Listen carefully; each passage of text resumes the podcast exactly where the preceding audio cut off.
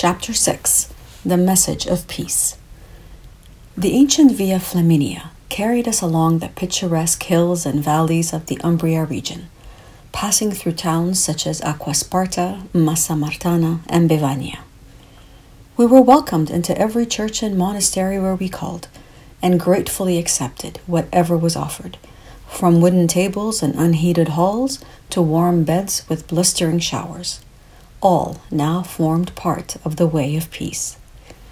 Although I was becoming more comfortable in asking for help, I still battled the feeling that I was taking something I didn't need from people who I sensed assumed we were devout Catholics. We are pilgrims walking for peace, Alberto reminded me more than once. We share the same intentions as the Church does peace, love, brotherhood.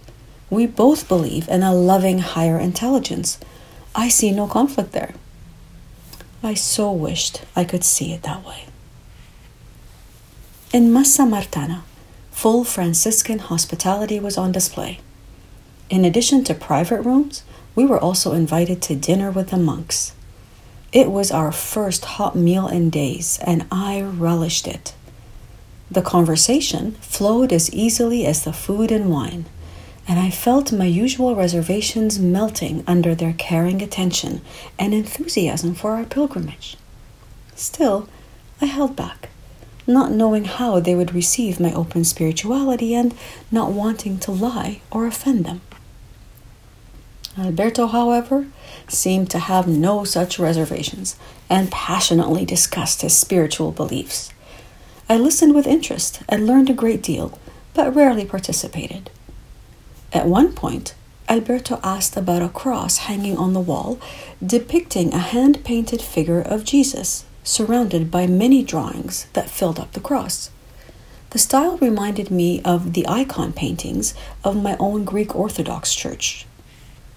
Oh, that's the cross of St. Damien, one of the monks replied. While praying to it, St. Francis received his mission from God to rebuild the church. At first, he thought it was to rebuild the chapel of St. Damien, but later understood that it meant to rebuild the Catholic Church of that time. It influenced him greatly, but the Tau is the cross of St. Francis. I love that painted cross, Alberto said. It's the only one I've seen that doesn't show Jesus suffering or dead. He has his arms wide open to the world, embracing it. I think there's been too much focus on his suffering and not enough on his message, a message that he preached and lived. Yes, he died for it, but I believe he wants us to remember him for his life, not for his death and certainly not to spend our lives feeling guilty or unworthy because of what was done to him. He was a courageous man, a revolutionary even, not a poor victim. I stared at Alberto in horror. I had never heard him express his Christian views. I didn't even know he had any, since all our discussions usually centered on the spiritual or the mystical. We had never delved into religion, and I assumed that he had discarded his Catholic teachings. I didn't have any formal religious training, but I didn't need any to understand that what he was saying was controversial. In the silence that followed, I braced myself for the rebuke that I was certain was coming. To my surprise, most around the table were smiling. You sound a great deal like St. Francis, the superior, who was the monk in charge, said approvingly. He too had many views that shook the foundations of the church of his time. He understood that love, not man made laws, was Jesus' grace, greatest teaching. The conversation continued well into the night, leaving me with much to consider. Although I respected all religious views, I wanted to keep religion far from my walk for peace fearing that any mention of the word God or Jesus would marginalize us and jeopardize the message I was still formulating. I didn't want to be labeled a religious zealot and hoped that Alberto felt the same way. Alberto and I relaxed into a comfortable routine. After an unhurried breakfast, we began walking at around 8:30 in the morning. We took several short breaks and stopped before dark. I walked in front so that I could see the road ahead. We decided our route together, but I carried the map, feeling a certain security in having it with me.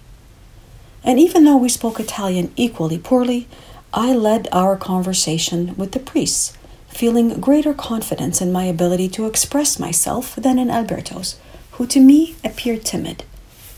We also reasoned that a woman asking for help would be more likely to receive it than a man.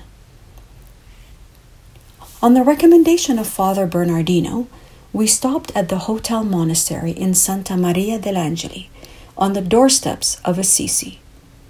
We were treated as honored guests and given an apartment with two bedrooms and an eat in kitchen. After a long hot shower and a pasta dinner that we jointly prepared, Alberto and I sat at the table, updating our diaries.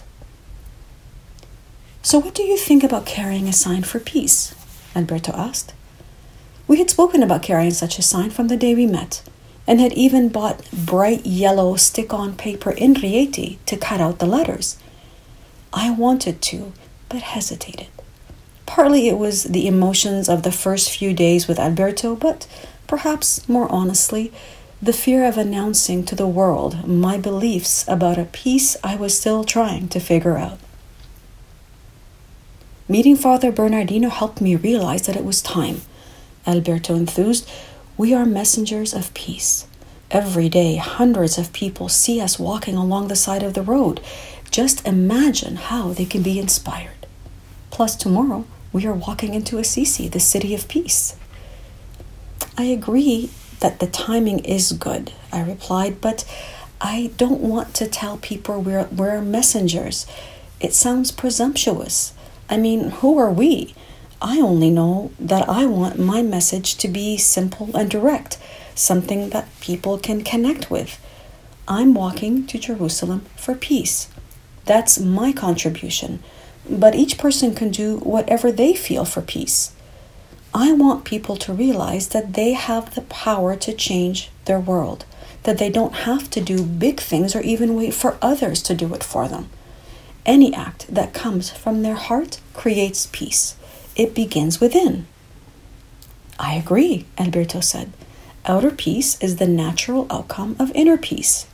One thought of peace or act of kindness produces a ripple effect, like dropping a stone in water.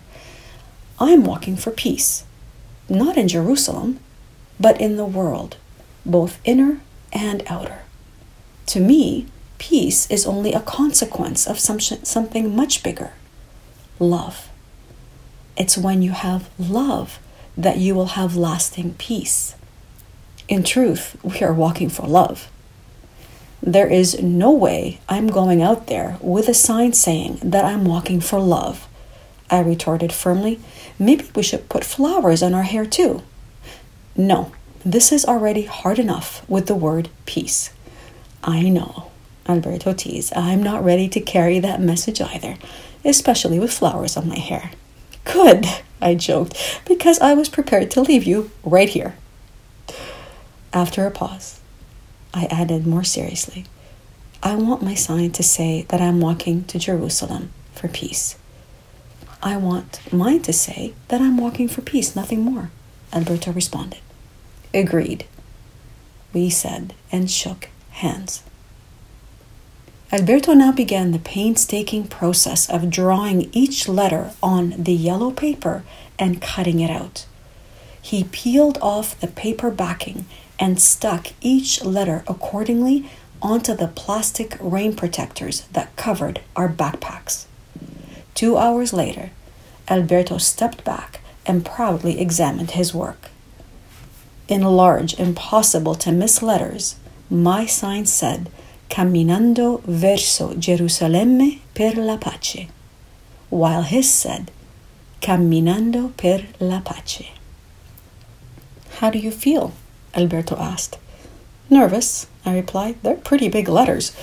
It's one thing to talk about peace and quite another to be a walking billboard. All we need to do is walk, he assured me. We can always take the signs off. I was opening myself up to the world and didn't know how I was going to handle criticism. I usually handle it poorly, but hoped that for this way of peace I would do so with tolerance, patience, and above all, the peace I was proclaiming.